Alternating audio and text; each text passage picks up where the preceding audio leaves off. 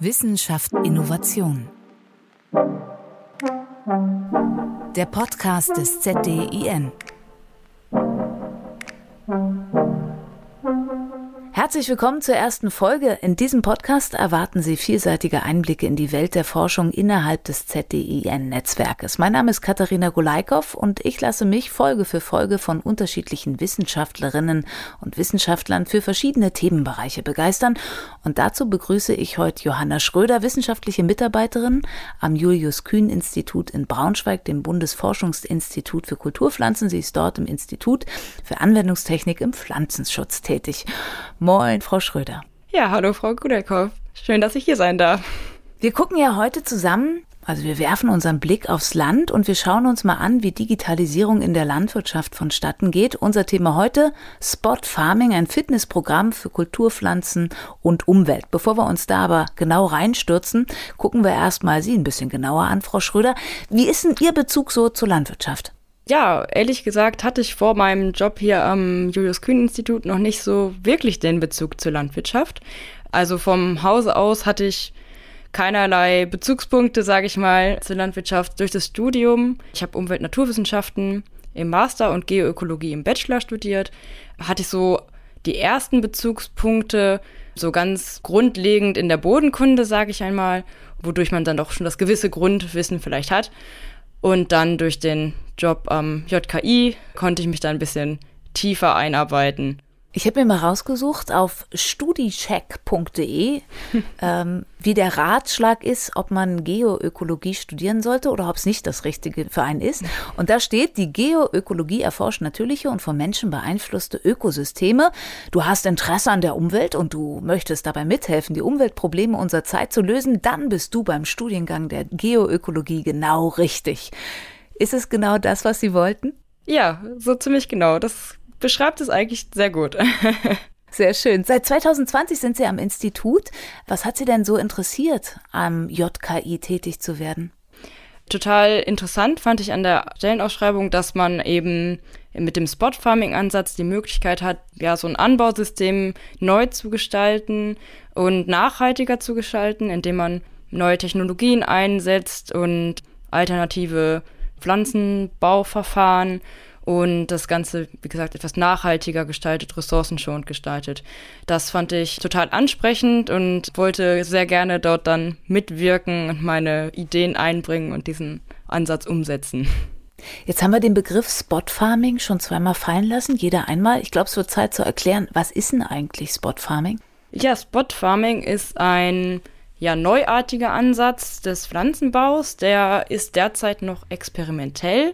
Und zwar geht es darum, wenn man sich einen Acker vorstellt, wo beispielsweise Weizen drauf wächst, dann sieht er am ersten Blick eigentlich so relativ gleich aus, als wären keine Unterschiede vorhanden. Aber wenn man so genauer hinschaut, gerade so im späten Frühjahr, dann zum Beispiel sieht man in der Abreife Unterschiede. Manche Bereiche sind schon früher reif als die anderen Bereiche. Und das liegt daran, dass der Acker eben nicht überall gleich ist, sondern dass der Unterschiede aufweist, zum Beispiel in den Bodeneigenschaften. Und diese Bodeneigenschaften sind zum Beispiel die Fähigkeit des Bodens, Wasser und Nährstoffe zu speichern und sie der Pflanze wieder zur Verfügung zu stellen. Und diese Eigenschaften kann man, kann man kartieren. Und zum Beispiel über die Bodenart. Wir kennen ja alle Lehmboden, Tonböden, Sandböden, Schluffböden. Da gibt es dann auch Übergänge dazwischen. Genau darüber kann man diese Eigenschaften kartieren. Und da gibt es verschiedene Bereiche in dem Acker, die halt in sich gleich sind, aber die sich voneinander unterscheiden. Und wir gucken uns all diese Unterschiede in einem Acker an, nicht nur die Bodeneigenschaften, sondern auch die Flächenausrichtung beispielsweise oder Bereiche, in denen Erosionsgefährdung vorliegt und alles mögliche andere, was man noch betrachten kann und wollen darüber dann Bereiche in einem Acker ausfindig machen, die in ihren Eigenschaften gleich sind, sodass sich unser Weizenacker beispielsweise in fünf Bereiche einteilt, die in sich homogen sind, aber sich untereinander unterscheiden. Und was macht man mit diesen Erkenntnissen dann? Genau, die Erkenntnisse sollen dazu beitragen, dass man für diese Bereiche, die sogenannten Spots dann, die ich sag mal in Anführungszeichen, perfekte Kultur findet. Also, dass man in diesen Bereichen die Kultur anbaut, die dort sehr gute Wachstumsbedingungen hat. sodass sie dort eben besonders gut gedeihen kann. Dann hätte man halt eben einen Acker, in dem oder auf dem nicht nur Weizen angebaut wird, sondern in jedem Bereich vielleicht eine andere Kultur. Dann hätte man vielleicht Weizen neben der Zuckerrübe, ich sag mal als klassische Kulturen, aber vielleicht auch ganz neue oder eher in Anführungszeichen alternativere Sorten, die momentan vielleicht noch nicht so viel angebaut werden, je nachdem, was halt gerade für die Standortbedingungen ganz gut ist. Und ein wichtiger Punkt im Spot Farming ist auch, dass man ja die Biodiversität steigern möchte und auch die Strukturvielfalt innerhalb des Ackers, sodass man zum Beispiel Hecken anlegt und Blühwiesen, um eben Habitate zu schaffen für die Biodiversität und auch zusätzlich noch zum Beispiel Erosionsschutz vornimmt, weil ja gerade Gräben und Hecken eben auch Erosionsschutz bieten und vermeiden, dass das Bodenmaterial bei starkem Niederschlag oder starkem Wind eben vom Acker abgetragen wird klingt wahnsinnig komplex. Ich frage trotzdem noch mal ganz plump zurück. So die alten Zeiten, das alte Bild, das vielleicht der ein oder andere noch im Kopf hat, vom Landwirt, der auf seinem Traktor losfährt und sein Feld bestellt. Ist das noch Realität oder ist es schon jetzt so komplex, dass es wirklich ein großer Berg an Daten ist, der immer wieder neu bewertet wird, um maximale oder die optimalen Ergebnisse produzieren zu können? Ja, auch heute ist ja die Technik in der Landwirtschaft schon sehr weit vorangeschritten. Also es gibt ja auch Ertragskartierungen, um zu schauen, in welchen Bereichen habe ich die besten Erträge, wo ist der Ertrag vielleicht weniger gut oder gerade auch in diesem Bereich Precision Farming hat man dann zum Beispiel Applikationskarten, um halt gezielt Düngemittel oder Pflanzenschutzmittel auszubringen, je nach Eigenschaften, ja, je nachdem, wie viel an welcher Fläche gerade gebraucht wird. Also das gibt's ja auch heute schon in der Landwirtschaft. Die sind ja auch sehr modern und sehr digital da auch unterwegs und auch dort entstehen schon wahnsinnig viele Daten die aber verarbeitet werden müssen. Und da kommen wir eigentlich zu zwei Fragestellungen der Digitalisierung, mit denen Sie sich auch beschäftigen in Ihrer Forschung. Was machen wir eigentlich mit den Daten und wo kommen die hin? Stichworte Datenhoheit und Datentransparenz. Wie gehen Sie da vor? Datentransparenz ist natürlich zum einen sehr wichtig, gerade wenn man die Daten verarbeiten möchte, aber es ist natürlich auch immer irgendwie wichtig, dass man weiß, wem die Daten gehören und gerade bei so landwirtschaftlichen Daten, die vielleicht dann auf die Betriebe zurückzuführen sind, ist es dann natürlich auch wichtig, dass sie in einer gewissen Weise auch anonymisiert verarbeitet werden. Das Betriebsgeheimnis darf halt nicht verraten werden. Deswegen ist es ganz wichtig, dass man da den richtigen Weg findet zwischen Datenhoheit und Datenanonymität. Ein Thema, was wir in anderen Folgen auch besprechen, ist ja immer, wie kommt Digitalisierung an? Wie zufrieden oder so wie offen sind die Anwenderinnen und Anwender? Wie erleben Sie das in der Landwirtschaft oder sind Sie noch gar nicht so dabei, sozusagen mit den Landwirten und Landwirtinnen zu sprechen? Also ist die Bereitschaft da, sich neuen digitalen Prozessen zu stellen? So stark bin ich da noch nicht im Kontakt bezüglich der Digitalisierung.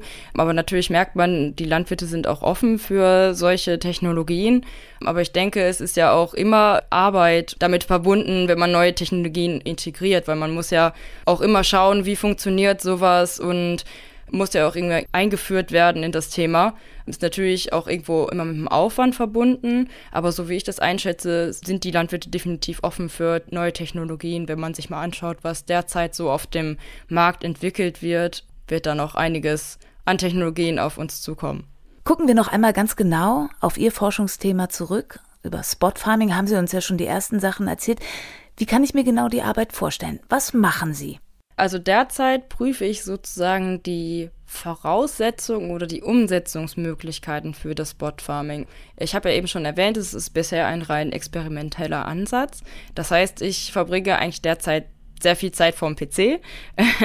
und zwar schaue ich erstmal, wie kann ich denn überhaupt herausfinden, welche Eigenschaften wo auf dem Acker vorliegen. Also das heißt, ich schaue einfach mal in erster Linie nach Daten. Also ich gucke, welche digitalen Informationen bekomme ich denn über die Eigenschaften, über Geoinformationsdaten zum Beispiel. Dort gibt es dann zum Beispiel Bodenkarten oder digitale Geländemodelle, Ertragskartierungskarten, Satellitenbilder sehr, sehr viele Daten, die potenziell zur Auswahl stehen, um eben diese homogenen Bereiche einzuteilen.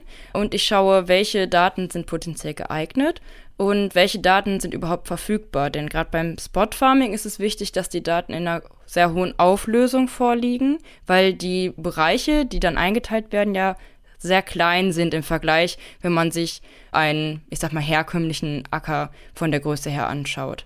Also schaue ich, welche Daten gibt es überhaupt, wo gibt es diese Daten, sind die frei verfügbar oder muss man dafür bezahlen? Und dann suche ich mir erstmal alle Informationen, die ich kriegen kann und dann schaue ich nochmal, welche kann ich wirklich gebrauchen, welche sind grundlegend für die Einteilung dieser Spots und welche könnte ich vielleicht dann als Zusatzinformation mit einbeziehen, weil sie vielleicht nicht für alle Flächen verfügbar sind. Und das Ziel ist es dann, am Ende eben eine Karte zu erstellen, wo eben diese homogenen Bereiche eingeteilt sind. Und im nächsten Schritt soll dann quasi die Bewirtschaftung für diese Bereiche geplant werden. Zum einen aus pflanzenbaulicher Sicht und zum anderen auch aus technischer Sicht. Aber das ist so dann der nächste Schritt, wenn die Karten erstellt sind und die Grundlagen quasi für die Erstellung der Karten geschaffen ist. Okay, klingt unwahrscheinlich komplex. Sie haben schon gesagt, teilweise sind die Daten frei verfügbar. Ich kann mir aber immer noch nicht so richtig vorstellen, wo, wo kommen die eigentlich her? Was wird erfasst oder setzen Sie da auf Zusammenarbeit, dass Ihnen auch Daten geliefert werden? Nur noch mal zum Verständnis. Genau, da setze ich dann auf Zusammenarbeit mit ähm, Landesbehörden zum Beispiel oder Bundesbehörden, die dann diese Daten, die die ja erhoben haben oder die Daten, die eben bei denen vorliegen, dass sie mir die zur Verfügung stellen, damit ich damit weiterarbeiten kann. Also selber Daten erheben, das wäre sehr, sehr umfangreich. Deswegen setze ich da auf die Daten, die bereits erhoben wurden. Und was ist konkret dann das Ziel Ihrer Forschung? Das Ziel ist es, dass man einen ja nachhaltigen Ansatz zur Landwirtschaft schafft, wo man halt Ressourcen einsparen kann, weil man durch die Robotertechnologie dann sehr gezielt zum Beispiel Pflanzenschutzmittel und Düngemittel an den Pflanzen ausbringen kann, sodass man halt dort die Ressourcen einsparen kann, weil gleichzeitig aber mehr Ertrag, weil man die Kulturpflanze ja sehr standortspezifisch und an ihrem optimalen Standort quasi anbaut und sie dadurch auch gegenüber Wetterextremen widerstandsfähiger macht. Also im Spot-Farming-Ansatz soll das Ganze Biodiversität steigernd, nachhaltig und ressourcenschonend gestaltet werden um Akzeptanz in der Gesellschaft zu erhöhen, um umweltverträglich zu sein, alles das, was Sie schon angesprochen haben und natürlich um effizient unterwegs zu sein. In der Umsetzung, Sie haben gerade Roboter schon angesprochen. Ich weiß, das ist nicht Ihr Feld, da arbeiten Sie mit anderen Playern zusammen. Die TU Braunschweig entwickelt da einiges, aber einfach nur fürs Bild, weil wenn man sich Broschüren anschaut von Ihrer Arbeit, dann sieht man so kleine Roboter über die Felder fahren, die kümmern sich dann explizit um jede Pflanze einzeln oder was machen die? Genau, im Prinzip schon. Also in den Robotern soll dann ja sehr moderne Technik verbaut sein. Wir haben bestimmt alle schon mal das Stichwort künstliche Intelligenz auch gehört. Diese Roboter fahren dann autonom, das heißt eigenständig über die Felder und dank sehr genauer Technologien können sie den Standort der Pflanzen Zentimeter genau dann bestimmen. Und wenn sie dann über den Acker fahren und quasi die Pflanzen, ich sag mal, scannen, dann können sie darüber halt ausfindig machen, wie geht's den Pflanzen? Brauchen die Dünger, brauchen die Wasser, brauchen die vielleicht Pflanzenschutzmittel, sind die vielleicht befallen mit einem Schädling oder einer Krankheit? Das sollen die Roboter dann quasi ja selbstständig erkennen und dann selbstständig die Maßnahmen dann dort durchführen. Zukunftsvision klingt ein bisschen abgefahren, aber das ist wahrscheinlich auch Sinn von Forschung. Wir gucken ja auch immer in die Zukunft hinein, so ein bisschen. Ist das schon Gegenwart? Oder wie lang braucht es noch, bis kleine Roboter sich um unsere Nutzpflanzen kümmern? Also es gibt schon Roboter, die tatsächlich im Einsatz sind. Also generell wird gerade sehr, sehr viel entwickelt in der Robotertechnik. Teilweise gibt es auch schon Roboter, die im Einsatz sind, aber das sind wirklich sehr wenige. Also ich glaube, die sind hauptsächlich jetzt erstmal zu Test- und Forschungszwecken auf, dem, auf den Feldern unterwegs. Aber da wird es in Zukunft sehr viel Entwicklung geben, wenn auch noch, ich denke, auch ein paar Herausforderungen. Aber da wird sich auf jeden Fall noch einiges entwickeln. In unserer Zukunftsvision werden ja die Wissenschaftlerinnen und Wissenschaftler auch immer gefragt, hm, wenn sie die Glaskugel hätten und in die Zukunft schauen und den Wunschpunsch noch dazu tun können, also 10, 20 Jahre, was immer sie wollen, wie könnte eine Landwirtschaft aussehen, die nachhaltig ist? Wie würde die strukturiert sein in Ihren Augen oder in Ihrem Wunsch? Ja, in meinem Wunsch äh, spielt natürlich das Spot Farming hier eine ganz große Rolle, dass das natürlich im großen Stil, sage ich mal, umgesetzt werden kann.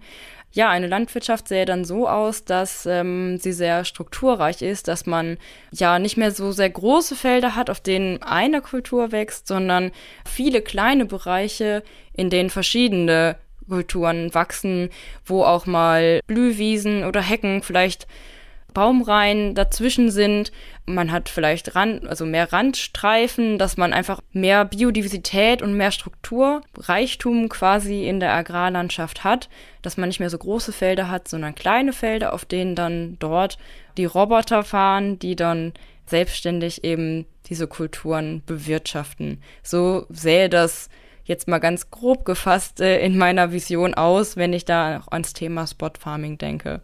Und wie viele Jahre oder Jahrzehnte brauchen wir dahin? Oh, da kann ich jetzt, glaube ich, sehr schwer eine Schätzung abgeben. Die Technik schreitet manchmal ja doch so schnell voran, dass das ganz schwer zu sagen ist. Also es wird jetzt wahrscheinlich nicht in einem Jahr oder in fünf Jahren stattfinden, aber vielleicht, vielleicht haben wir in 10, 20 Jahren sind wir schon soweit. Ich kann es wirklich sehr schwer, sehr, sehr schwer abschätzen, wann es soweit sein wird. Vernetzte Innovation. Im Forschungsnetzwerk ZDIN, im Zentrum für digitale Innovationen Niedersachsen, arbeiten ja ganz viele Player aus Wissenschaft, aus Wirtschaft, aus Gesellschaft zusammen. Ziel ist es ja, den Digitalisierungsstandort Niedersachsen zu stärken. Wie profitiert denn Ihr Forschungsbereich von diesem Austausch? Ja, da sind in unserem Projekt allein schon, sind ja sehr viele ja, wissenschaftliche Einrichtungen beteiligt die ja auch alle in dem Bereich oder viele davon auch in dem Bereich zum Beispiel Robotertechnik angesiedelt sind. Und dadurch, äh, dass man dieses Netzwerk hat, hat man schon schneller mal, sage ich, einen, einen Kontakt, wo man dann vielleicht zusammenarbeiten auch starten kann oder einfach nur austausch sich austauschen kann bei Fragen, sich gemeinsam Anregungen schaffen kann zur Umsetzung. Also allein durch diese Vernetzung kann einfach ein reger Austausch zwischen den ganzen Forschungseinrichtungen stattfinden. Und dadurch, das fördert ja auch immer so ein bisschen die, ich sag mal, die Ideen, Umsetzungsideen. Dadurch äh, wird es definitiv gefördert. können mehr Ideen zustande kommen. Ne? Das ist jetzt innerhalb Ihres Zukunftslabors Agrar. Was haben Sie zum Beispiel daran an dem gesamten Netzwerk? Also da arbeiten ja die verschiedenen Zukunftslabore zusammen. Zum Beispiel mit dem Zukunftslabor Gesundheit. Wie können Sie da profitieren? Oder, wenn es leichter ist, Gesellschaft und Arbeit? Also äh, momentan finden so erste übergreifende Austausche statt ja, zum Beispiel bei Gesellschaft könnte ich mir vorstellen, es geht ja auch immer viel um Akzeptanz von neuen Technologien und Nachhaltigkeit. Und das ist natürlich auch ein Thema, was auch in der Landwirtschaft oder für die Landwirtschaft auch äh, total wichtig ist, eben diese Nachhaltigkeit auch an die Gesellschaft zu vermitteln und auch die Akzeptanz der neuen Technologien zu fördern. Und da zum Beispiel kann ich mir Gemeinsamkeiten oder vielleicht auch Zusammenarbeiten im Laufe des Projektes mit den anderen Zukunftslaboren durchaus vorstellen. Ja, kommen wir noch mal zum Wunschpunsch. Was wünschen Sie sich noch für diesen Austausch? Ja, ich wünsche mir für diesen Austausch zwischen den ganzen Zukunftslaboren, dass da vielleicht interessante Ideen, vielleicht Zusammenarbeiten stattfinden.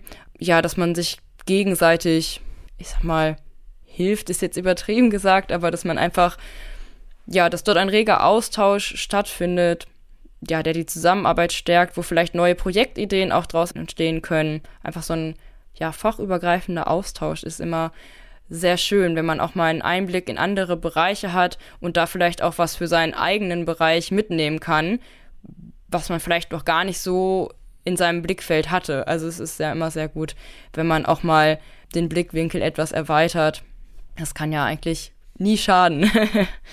Sagt Johanna Schröder. Herzlichen Dank für Ihre Zeit, wissenschaftliche Mitarbeiterin am Julius Kühn Institut in Braunschweig und dort im Institut für Anwendungstechnik im Pflanzenschutz tätig. Herzlichen Dank für Ihre Zeit. Ja, ich bedanke mich bei Ihnen. Vielen Dank für die Einladung.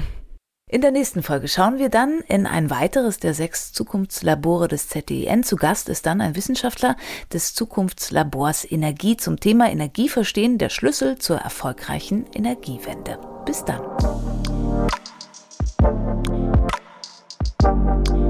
Wissenschaft Innovation. Der Podcast des ZDIN.